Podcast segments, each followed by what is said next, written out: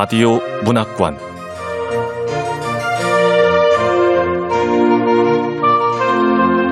한국 단편문학 특선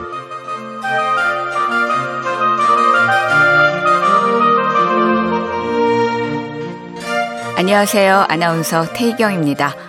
케이비에스 라디오 문학관 한국 단편문학 특선 오늘 함께 하실 작품은 하명희 작가의 십일월이 오면입니다. 하명희 작가는 천구백칠십삼 년 서울에서 태어나 서울예대 문예창작학과를 졸업했습니다. 이천구 년에 택배 청년의 하루를 그린 단편 꽃담으로 문학사상 신인 문학상을 수상하면서 문단에 나왔고요. 이천십사 년에는 나무에게서 온 편지로 제이십이 회 전태일 문학상을 받았습니다. 소설집으로 불편한 온도, 고요는 어디 있나요가 있죠. 전태일 문학상, 한국 가톨릭 문학상 신인상, 백신의 문학상을 수상했습니다. 케이비에스 라디오 문학관 한국 단편문학 특선, 하명희 작가의 십일월이 오면 지금 만나보시죠.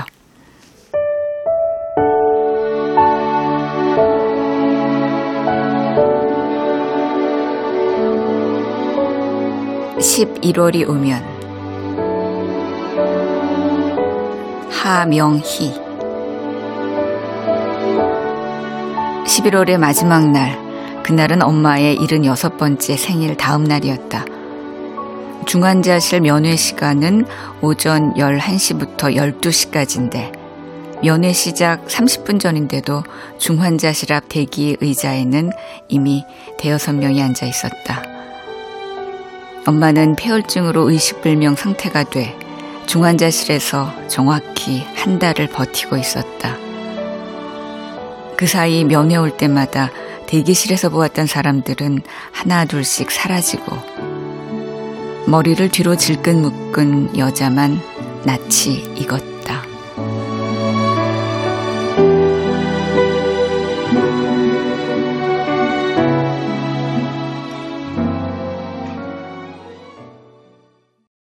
여자는 중환자실에 처음 올 때 보았는데 이번에는 아이와 함께 온 모양이었다. 보라야, 이리 와. 화장실 갔다 올까? 그렇게 뛰어다니니까 머리카락이 다 삐져나왔잖아. 다시 묶어줄게. 엄마한테 와. 일로 와. 엄마, 심심해. 이리 오라니까. 이쁘게 하고 아빠한테 인사해야지. 응? 아이는 엄마 옆으로 갔다가 잡아보라는 듯 의자 사이를 뛰어다니며 앉아있는 사람들을 툭툭 건드렸다. 내 앞에 앉은 할머니가 아이를 향해 오라는 손짓을 했다. 아빠 만나러 왔구나. 할머니한테 와봐. 자, 사탕이야. 엄마. 오늘따라 애가 낯이 많이 가리네요. 고맙습니다 해야지. 고맙습니다. 아이 아빠가 중환자실에 있는 거요? 네. 할머니가 맛있는 캐러멜 주셨네. 아, 해봐. 아. 어. 에이, 새댁은 올해 몇이요? 서른넷이요. 아휴, 저기 중환자실에 누워있는 내 막내딸이랑 동갑이네. 아유, 여기도 면회 기다리나 보네. 네, 할머니. 저는 엄마요. 입에 쓸 텐데 단 거라도 먹어봐요. 고맙습니다. 희야, 희야. 캐러멜을 받아 주머니에 넣는데 계단 쪽에서 누군가 날 불렀다. 잿빛 승복을 입고 머리를 깎은 작은 키의 여자. 놀라서 자리에서 벌떡 일어났다. 어? 이모! 희야, 네가 와 있었네. 아직 면회 전이지? 어, 연락도 없이 어떻게 오셨어요? 새벽차를 탔는데 인자 떨어졌다. 어제가 언니 생일이었다. 아이가 생일이는데도 안 온다고 네 엄마가 이모 꿈에 나타나가 막 혼내키더라. 이모는 엄마 생일도 기억하는구나. 아, 난 어제는 못 오고 오늘 월차 냈어요. 이모 왔다고 엄마가 좋아하시겠다. 요양병원에 있을 때 이모 한번 봐야 하는데 그러셨거든요. 온다 온다 하고 추석 때 한번 와보고는 소식 듣고도 너희들이 고생이 많다. 이모는 내 손을 덥석 잡았다. 이모와 엄마는 스무 살 터울이었고 나보다는 열두 살 위였다.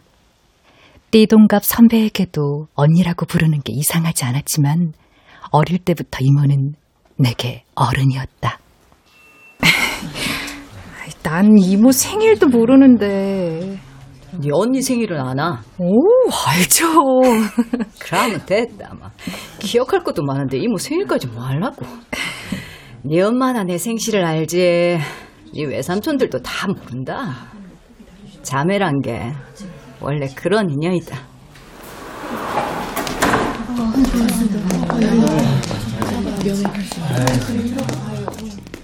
앉지도 못하고 서서 이모와 이야기를 나누는 사이 중환자실 문이 열렸다. 대기 의자에 앉아있던 사람들은 조금이라도 더 빨리 들어가려고 벌떡 일어나 서둘러 줄을 섰다. 보라라는 아이가 여자의 손을 잡아당겼다. 엄마 나 싫어. 내가 갑자기 아빠 보러 가야 되는데. 얼른 다녀와요. 내 뒤에 들어가면 되겠네. 할머니가 여자를 안심시켰다. 여자가 아이를 데리고 화장실로 향하자 할머니는 이모에게 말을 높였다. 스님, 아기가 중환자실 들어가는 게 무서운 것 같지요? 예, 어린 아들은 영이 맑아서 본능적으로 그거를 압니다. 나와 대화할 때와는 다른 승복을 입은 스님의 말투였다. 이모는 창녕의 한 암자에서 천도제나 망자의 사십구제 지내는 일을 해오고 있었다.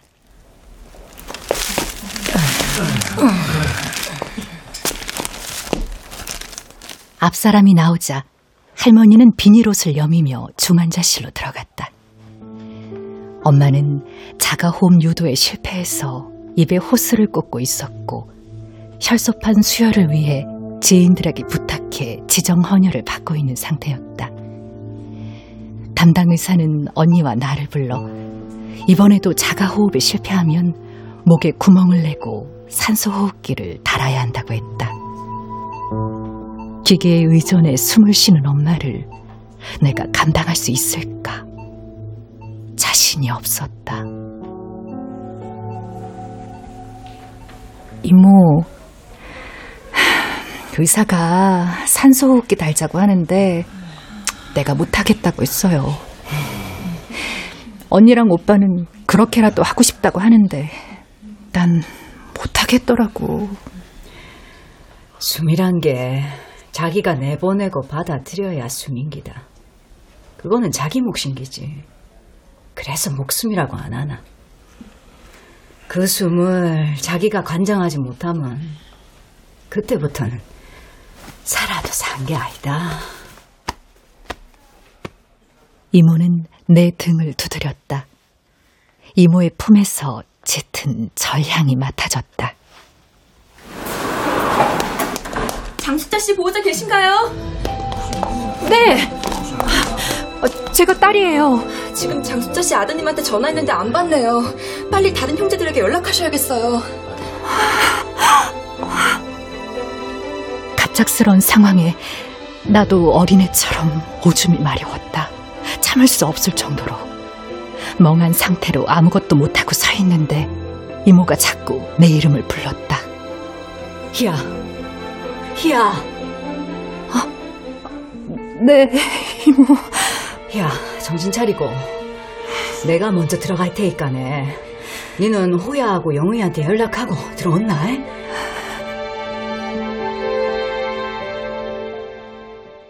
화장실에 앉아 오빠와 언니에게 차례로 전화를 했다. 오빠는 여전히 전화를 받지 않아 언니에게 더 연락해보라고 하고 전화를 끊었다. 옆 칸에서 여자의 울음소리가 들려왔다. 엄마, 미안해. 아니야. 엄마, 미안해. 울지 마. 미안해. 아이의 말이 내 목구멍에도 걸렸다. 오줌은 나오지 않는데도 나갈 수가 없었다. 나오지 않는 오줌이 계속 마려웠다. 더 있다가는 엄마를 볼 수 없을 것 같아 화장실을 나왔다. 그 사이 면회객들은 다 가고 앞서 들어갔던 할머니만 의자에 앉아 있었다. 이제 보내줄 때가 됐나 봐. 어서 들어가 봐요. 네, 할머니.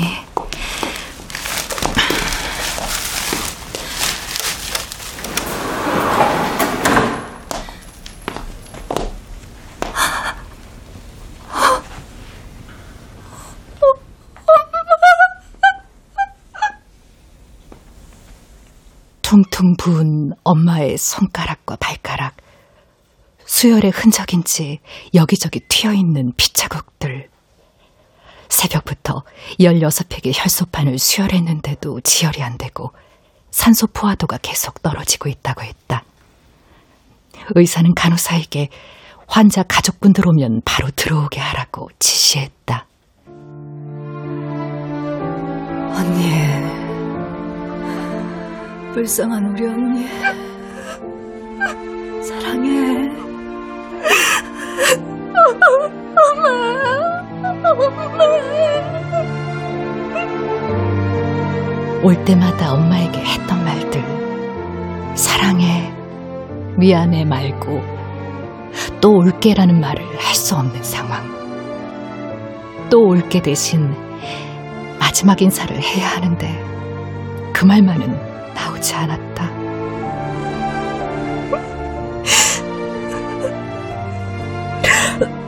엄마, 우리한테 돌아와줘서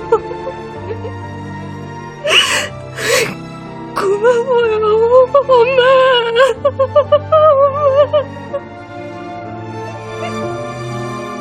나는 이 말밖에 할 수 없었다. 돌아오다와 돌아가다 사이 어디쯤 아직도 명치가 아픈 그런 날들이 체한 것처럼 얹혀 있었다. 엄마는 언니가 오고 오빠가 도착한 저녁까지, 조카들이 오고 형부와 남편이, 내 딸이 도착한 밤까지 버티고 있었다. 십일월의 마지막 날, 자정이 되기 전 엄마는 돌아가셨다. 엄마의 생일 다음 날이었다. 나는 끝내 중환자실에 올 때마다 연습했던 그 말 한 번 더 입 밖으로 내밀지 못한 엄마 안녕이란 말을 하지 못했다.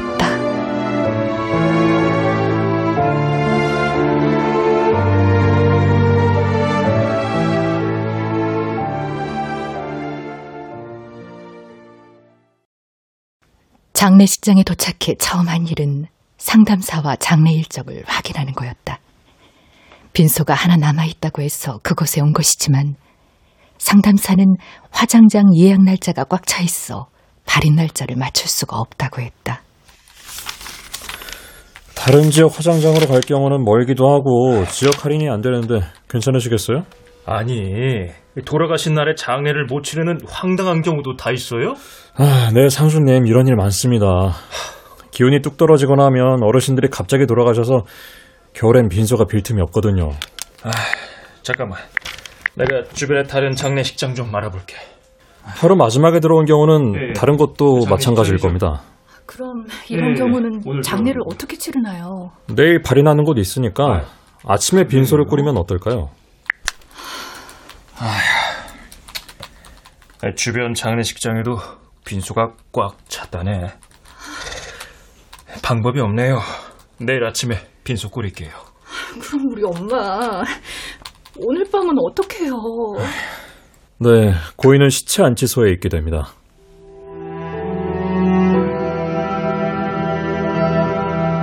십일월의 마지막 날에서 십이월의 첫날 사이, 엄마는 시체 안치소에서 혼자 있었다.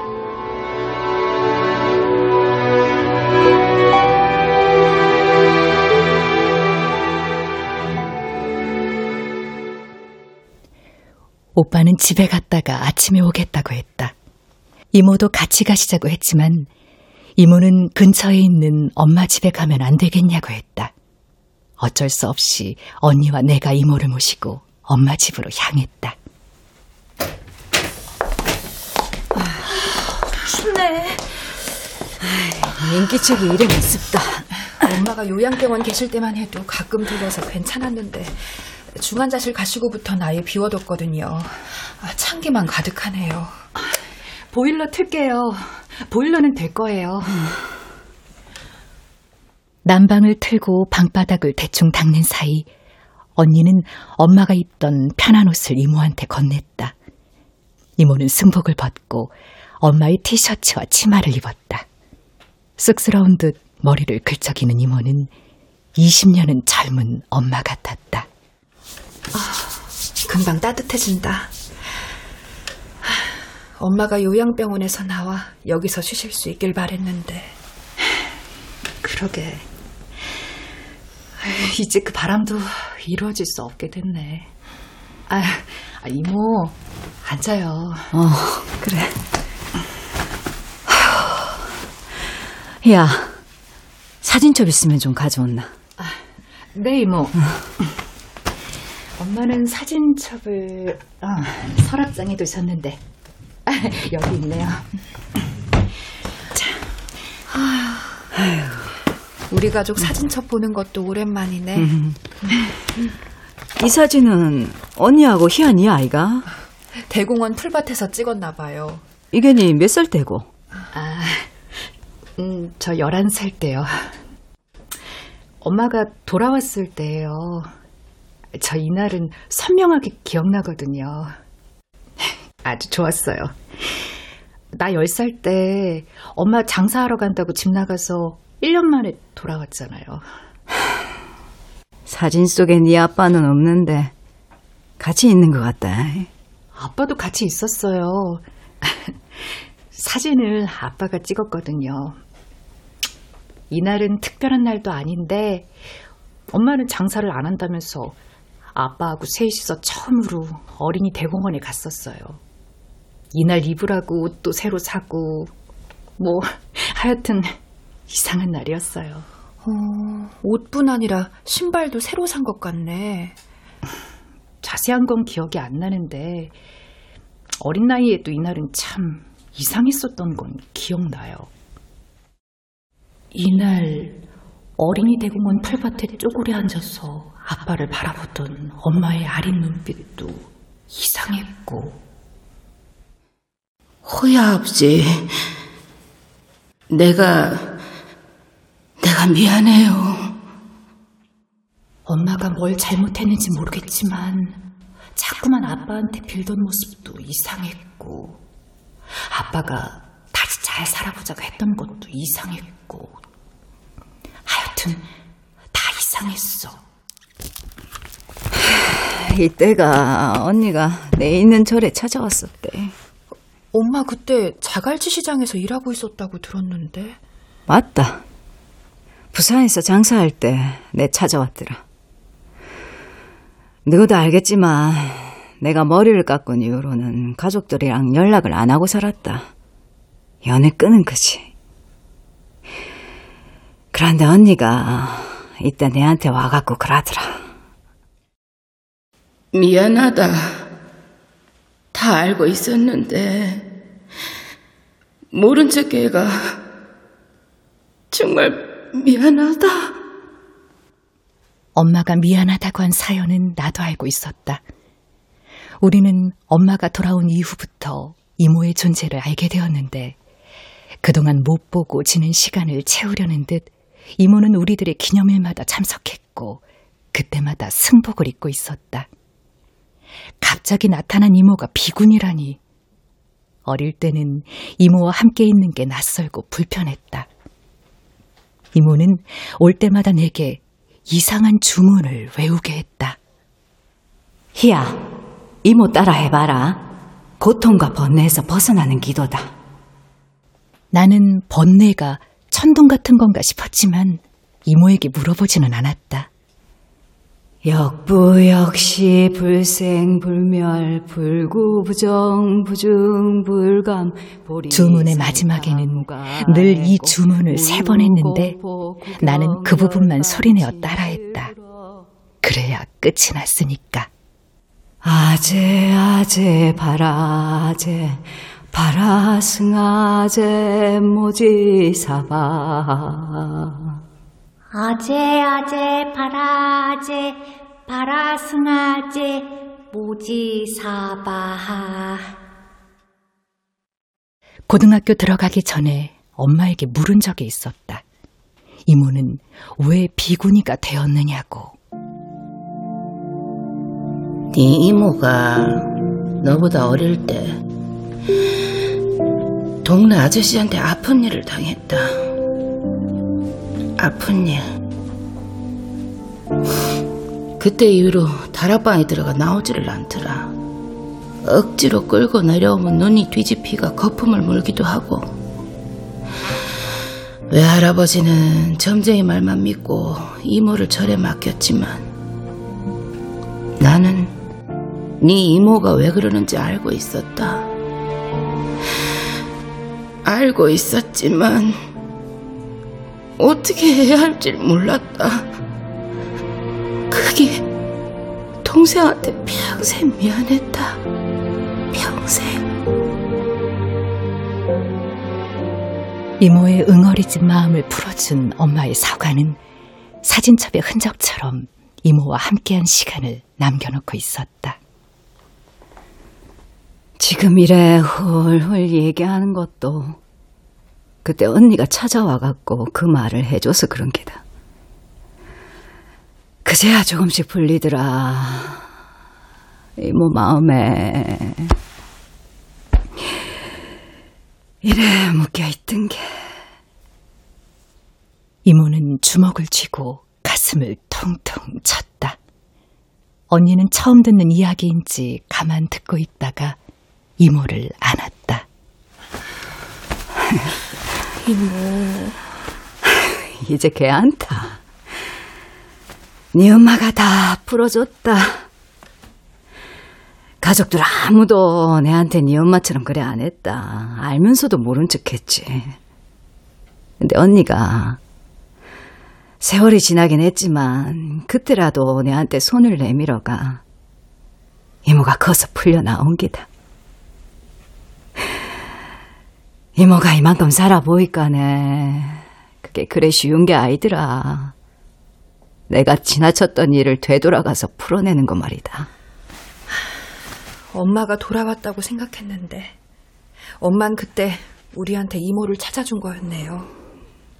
그런 일이 있어도 일은 해야겠다고 하면서 네 엄마가 산에서 내려가가 시장에서 일자리를 알아보더라. 그런 일이요? 그러게 무슨 일? 아이고, 인자는 너희들한테 다 알려주라고 언니가 내를 불렀는갑다. 그런 일이 뭔데요? 너 그때 엄마가 와 가출했는지 아나? 어, 아빠 병원비 때문에 빚진 걸 갚을 수 없어서 그런 거 아니었어요? 엄마 가출하고 얼마 안 있어서 우리도 발산동에서 야반도주를 했거든요. 엄마가 없는 동안 저는 중학교도 못 가고 어느 집에서 부엌일을 했고요. 그래도 저는 일 년 지나 중학교에 들어갔지만 그때 오빠는 고등학교도 못 갔잖아요. 섬유공장에서 일하느라. 저는 아빠 따라 이 집 저 집 떠돌았었고요. 이모, 우린 그때 얘기를 다시 한 적이 없어요. 뭐 다들 힘든 시간이어서 그렇기도 하고 엄마가 돌아온 뒤로는 그때 얘기를 하면 안 될 것 같아서. 너가 고생한 거 안다. 언니가 너희들 두고 집 나와갖고 내를 붙잡고 하루 종일 울더라. 그때 뱃속에 아가 있었다. 뱃속에 아, 아이요? 엄마가 임신 중이었어요? 아니, 언니는 엄마가 임신 중이었다는 게 놀랍지 않아? 이모 얘기 조금 더 들어보고. 언니랑 내랑 무슨 못된 짓을 했다고 이런 일을 당했을꼬. 둘이 붙잡고 한참을 울었다. 그럼 그때 엄마도. 내가 지금 이 얘기를 하는 거는 네 엄마가 꿈에 나타나가 그아 얘기를 하더라. 네 엄마도 이제는 마음의 응어리를 풀고 싶은 게 아니겠나. 그래서 이모가 온 거다. 내가 그들한테 알려줄라고. 내가 묻는 동안에도 언니는 가만히 있었다. 이모는 내가 열 살, 언니가 열네 살. 그러니까 엄마가 가출해서 이모를 찾아간 그의 이야기를 들려주었다. 형부가 허리를 다쳐가 병원에 있었던 건 기억나나? 네. 우리 집은 그때가 제일 힘들었어요. 굶기도 많이 했고.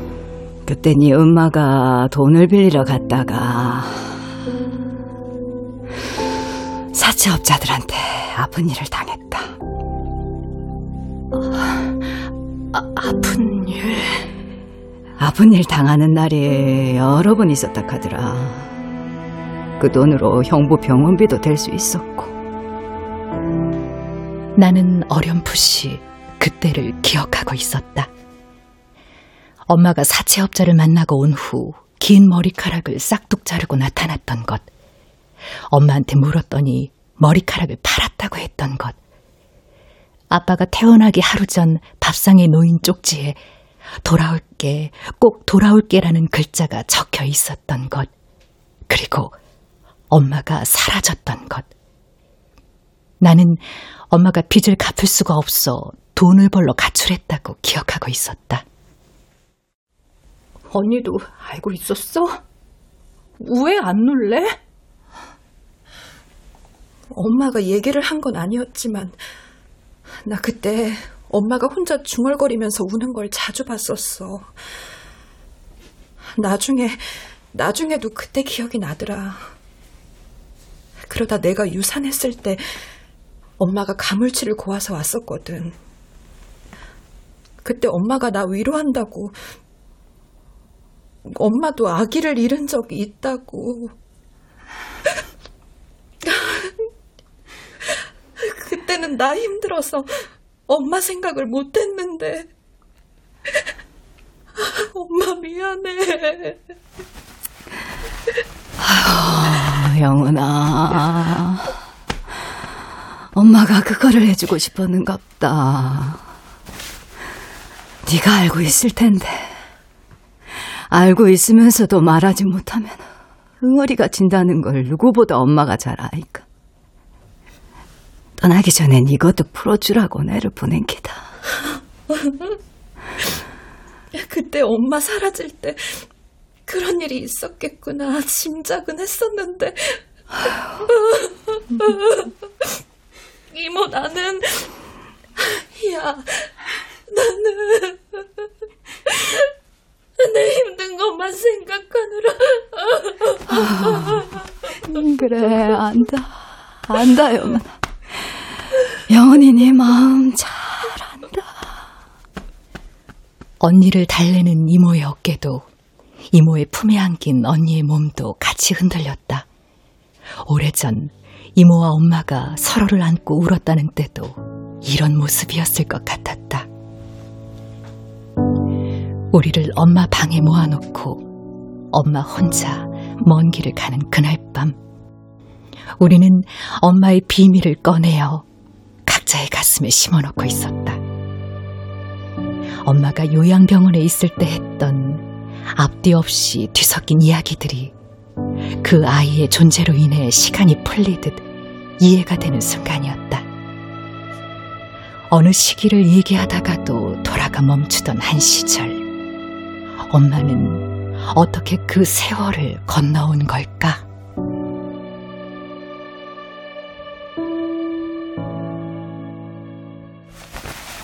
언니, 신촌할머니라고 알아? 신촌할머니? 응. 엄마 요양병원 있을 때 옛날 얘기를 많이 하셨거든. 두서없이 막. 옛날 얘기하면서 어느 시장에선가 신촌 할머니를 만났다는 말을 참 많이 하셨어. 아, 신촌 할머니. 이모는 신촌 할머니 아세요? 아유, 엄마가 그 할머니 얘기할 때면 내 막둥이 하나 남았다고 하더라고요. 혹시 막둥이가 누굴 말하는지도 아세요? 막둥이 얘기는 이모가 안다. 그래, 언니가 이 밤에 우리를 여 모아둔 거는 그 얘기까지 다 하라고 한 것 같다. 막둥이가 누군가 하면 말이다. 어, 이모, 잠깐만요. 제가 엄마 얘기할 때 핸드폰에 녹음을 해뒀거든요. 같이 들어보실래요? 핸드폰에 저장해놓은 엄마의 목소리가 엄마 방으로 돌아왔다. 큰딸 내미를 저 그 어디야 그 어 어 어디다 맡겨놓고 장사하러 돌아다녔어. 근데 네 언니가 종일 울어갖고 그 집 아줌마가 오만 거 다 사주고 해도 안 돼. 결국은 네 언니를 데리고 일하러 다녔다.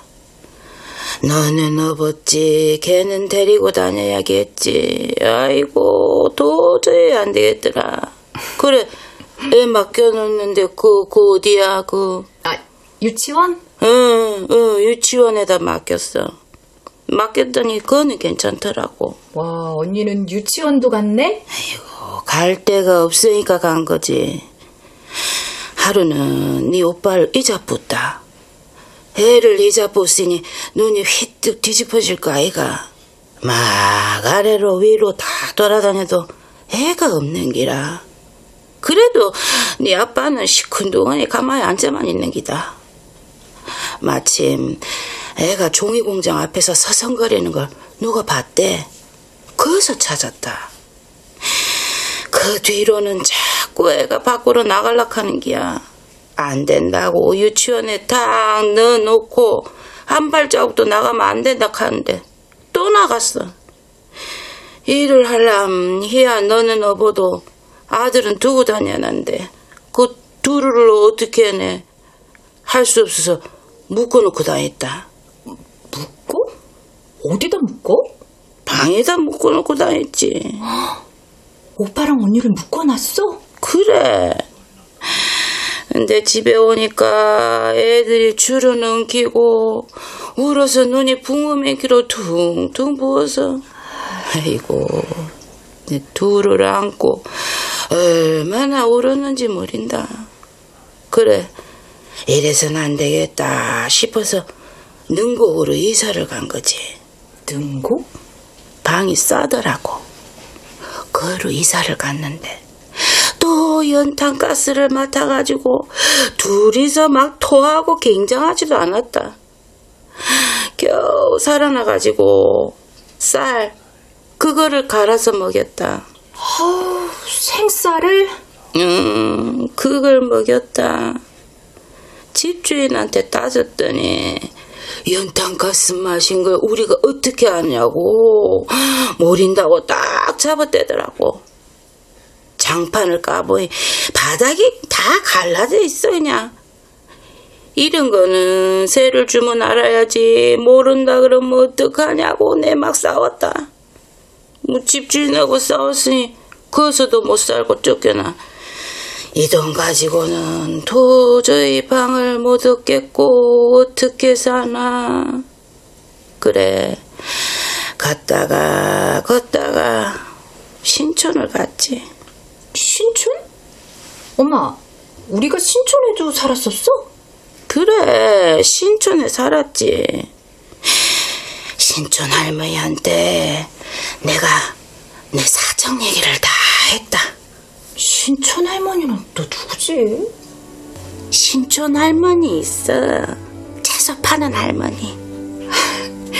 지난번에도 신촌 할머니 얘기하더니 도대체 누구지? 신촌 할머니. 그 할머니한테 얘기를 했더니 자기가 작은 방이 하나 있대. 그럼 그거 나 달라 해서 들어갔다. 그 할머니가 딴 거 하지 말고 채소 장사가 최고라대. 그래 능곡 가서 야채 떼갖고 신천에서 파니까 제법 남아. 아이 그 얼마 전에 그 그 어디 시장에 있더라고. 그 시장에서 나 그 신촌 할머니를 만났는데 아이고 얼마나 반가운지. 아, 그 일산시장에서 만났다는 할머니가 그 신촌 할머니야? 응, 그래 일산시장. 신촌 할머니가 애들 잘 크냐고 해서 다 컸다고 벌써 결혼해갖고 다 나가고 하나 남았다고 그랬지. 음, 하나가 왜 남아? 하나 하나 남았잖아. 나? 이거 하나 남았지. 할머니가 몸풀어준 막둥이 하나가 남았다 그러니까 할머니는 그때도 혼자 산다 그래. 엄마는 기억이 조각조각 남아있었고 사물의 이름이나 장소를 드문드문 기억하고 있었다. 내가 어느 때를 말하면 이야기를 하다가도 늘 돌아가는 한 시기. 그것이 신촌 할머니를 만나 안부를 묻는 장면이었다. 근데 우리가 신촌에서 살았던 적이 있었나? 나도 신촌에서 산 기억은 없어. 근데 엄마는 이상하게 옛날 얘기를 할 때마다 신촌 할머니 만난 이야기로 넘어가. 아, 그 신촌이. 왜요, 이모? 뭐 아는 것 있으세요? 그 신촌이 서울이 아니고 엄마가 집 나왔을 때 있었던 부산에 있는 동네 말하는갑다. 부산이요? 그래. 지금 생각해보니까 그때 우리끼리는 그래 불렀다. 구촌, 신촌 이래. 아, 아 그럼 이모, 엄마가 거기서 채소 장사 됐어요? 오야, 그때 혼자 사는 할머니가 방을 내줘갖고 네 엄마가 그 할머니랑 채소 장사를 했었다. 오차 끓여가 팔기도 하고. 아마 언니는 그 할머니한테 언니 처지를 다 얘기했을 기다. 그 신촌 할머니가 알을 지은 것도 낳은 게랑 똑같다고 몸을 풀어준 모양이지. 지척에 친정이 있는데도 갈 수가 없으니 그 할머니랑 엄마 삼아 지냈는갑다. 엄마 요양병원 계실 때도 그 할머니 만났다는 얘기는 자주 하셨거든요. 그럼 환상 같은 걸까요? 아... 그리고 그 신촌 할머니 방에 우리도 같이 있었다고 했잖아요. 작은 방 하나에 다 같이 살았다고. 보고 싶은 사람들이 그 방에 다 안 있었겠나. 언니 목소리 들어보니 딱 그렇다. 너희들 떼놓고 혼자 그 방에 있었어. 서럽고 보고 싶고 괴롭고 아픈 것들이 그 방에 다 모여 있었겠지. 그러고 진짜로 힘들 때 방을 내준 사람이니까 언니 입장에서는 그 신촌 할머니가 만나고 싶은 사람 아니었을까 싶다. 이모는 거기까지 말하고 입을 다물었다. 소고름을 삼키는 것 같았다. 그 밤 언니와 나는 사십 년의 세월을 훌쩍 넘어 그 시절의 엄마와 우리가 몰랐던 아이와 그런데도 엄마를 견디게 해주었던 따뜻한 손길을 끼워 맞추고 있었다. 엄마의 방에서 엄마의 목소리와 함께.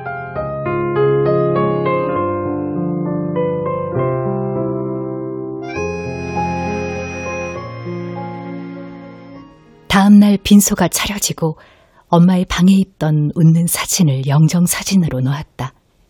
나는 제일 먼저 엄마가 중환자실에 있을 때 재정 헌혈을 해주었던 분들에게 부고를 알렸다. 엄마가 차려준 마지막 밥을 드시러 오라고. 입관을 하고 발인날 새벽이 되었는데도 눈물이 나오지 않았다. 발인을 하기 전 바깥으로 나와 담배를 한 대 물었다.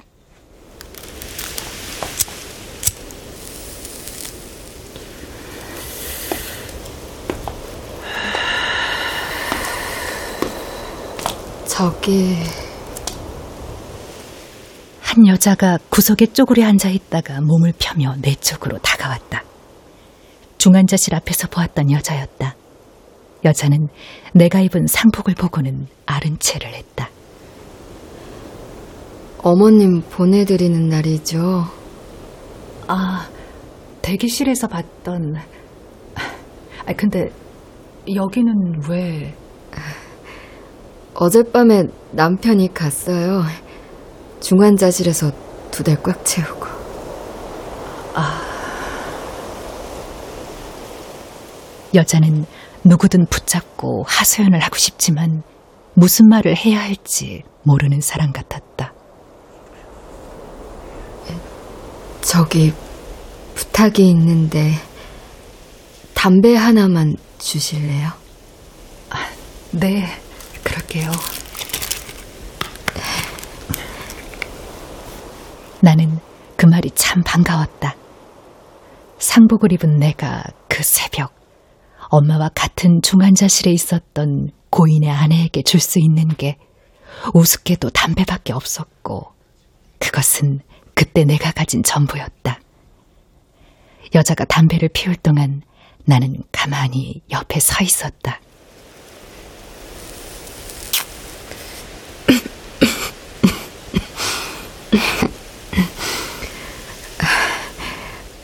주변 장례식장을 다 알아봤는데 빈소가 나오질 않아서요. 오늘 바리는 곳이 있다고 해서 어제 장례를 못 치르고 하루를 이곳에 있었어요.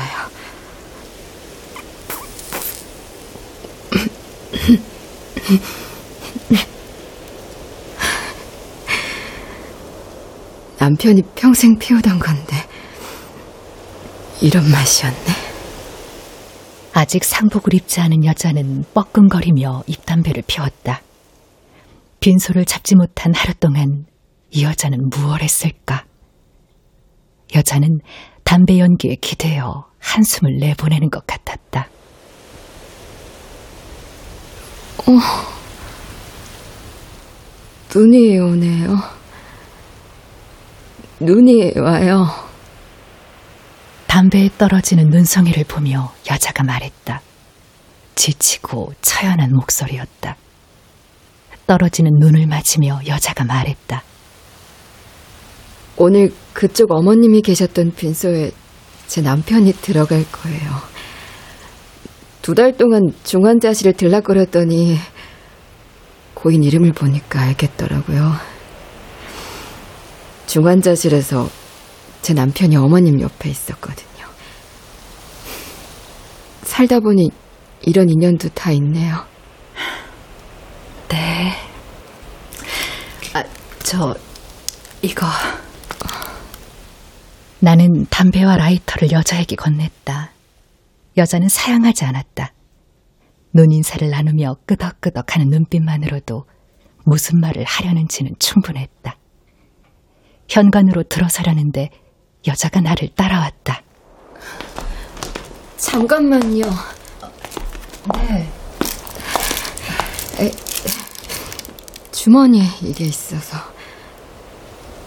드릴 게 이거밖에 없네요.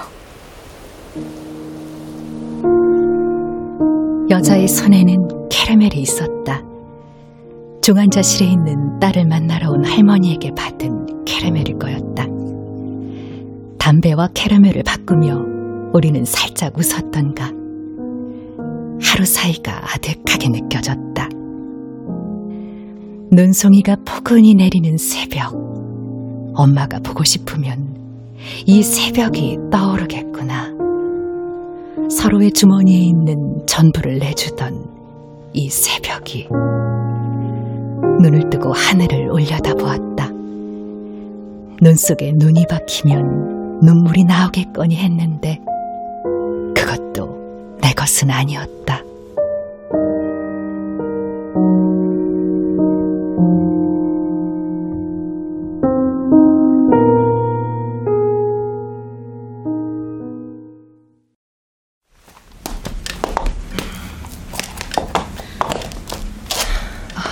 눈 와?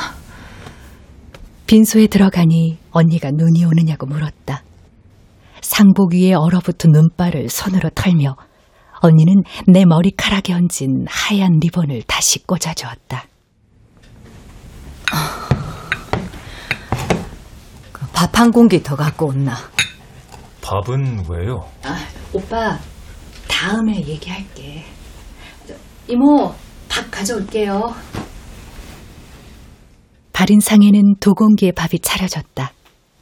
세상에 나와보지 못한 아이, 막내를 엄마와 함께 보내주어야 한다는 듯 반야 심경이 울려 퍼졌다.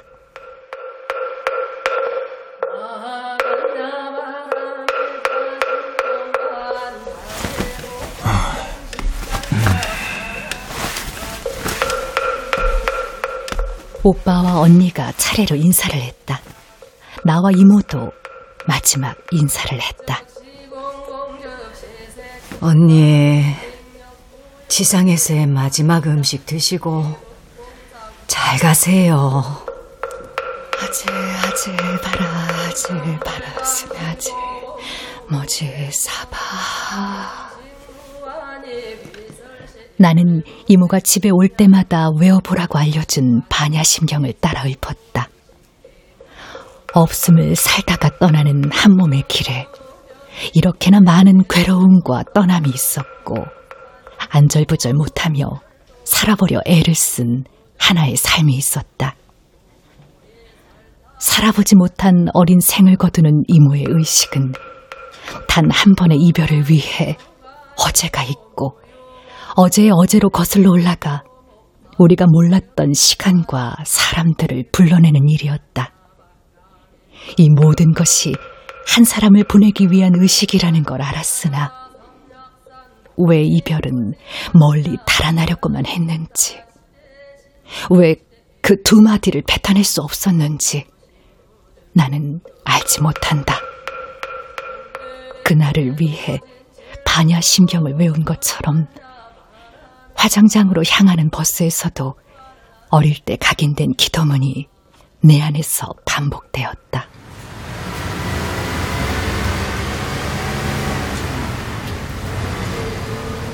모두 공한 것을 비추어 보고 온갖 괴로움과 재앙에서 벗어났으니 더럽지도 않고 깨끗하지도 않으며 늘지도 않고 줄지도 않으니 무명도 없고 무명이 다함도 없으며 늙고 죽음도 없고 늙고 죽음이 다함도 없으며 괴로움과 괴로움의 원인인 집과 괴로움이 없어진 멸과 괴로움을 없애는 길도 없으며 지혜도 없고 어둠도 없으니 마음에 걸림이 없고 걸림이 없으므로 두려움 없이 두려움도 없이 두려움 없이. 창밖에는 잠시 그쳤던 눈이 내리고 있었다. 다시 십일월이 오면 말할 수 있을까? 엄마 안녕이라고 입안에 가두어둔 말을 꺼낼 수 있을까? 엄마 가시는 날 내린 새벽의 눈이 내년에도 찾아올까? 그때가 되면 울음을 낳을 수 있을까? 괴로움 없이 마음에 걸림이 없이 두려움도 없이 두려움 없이.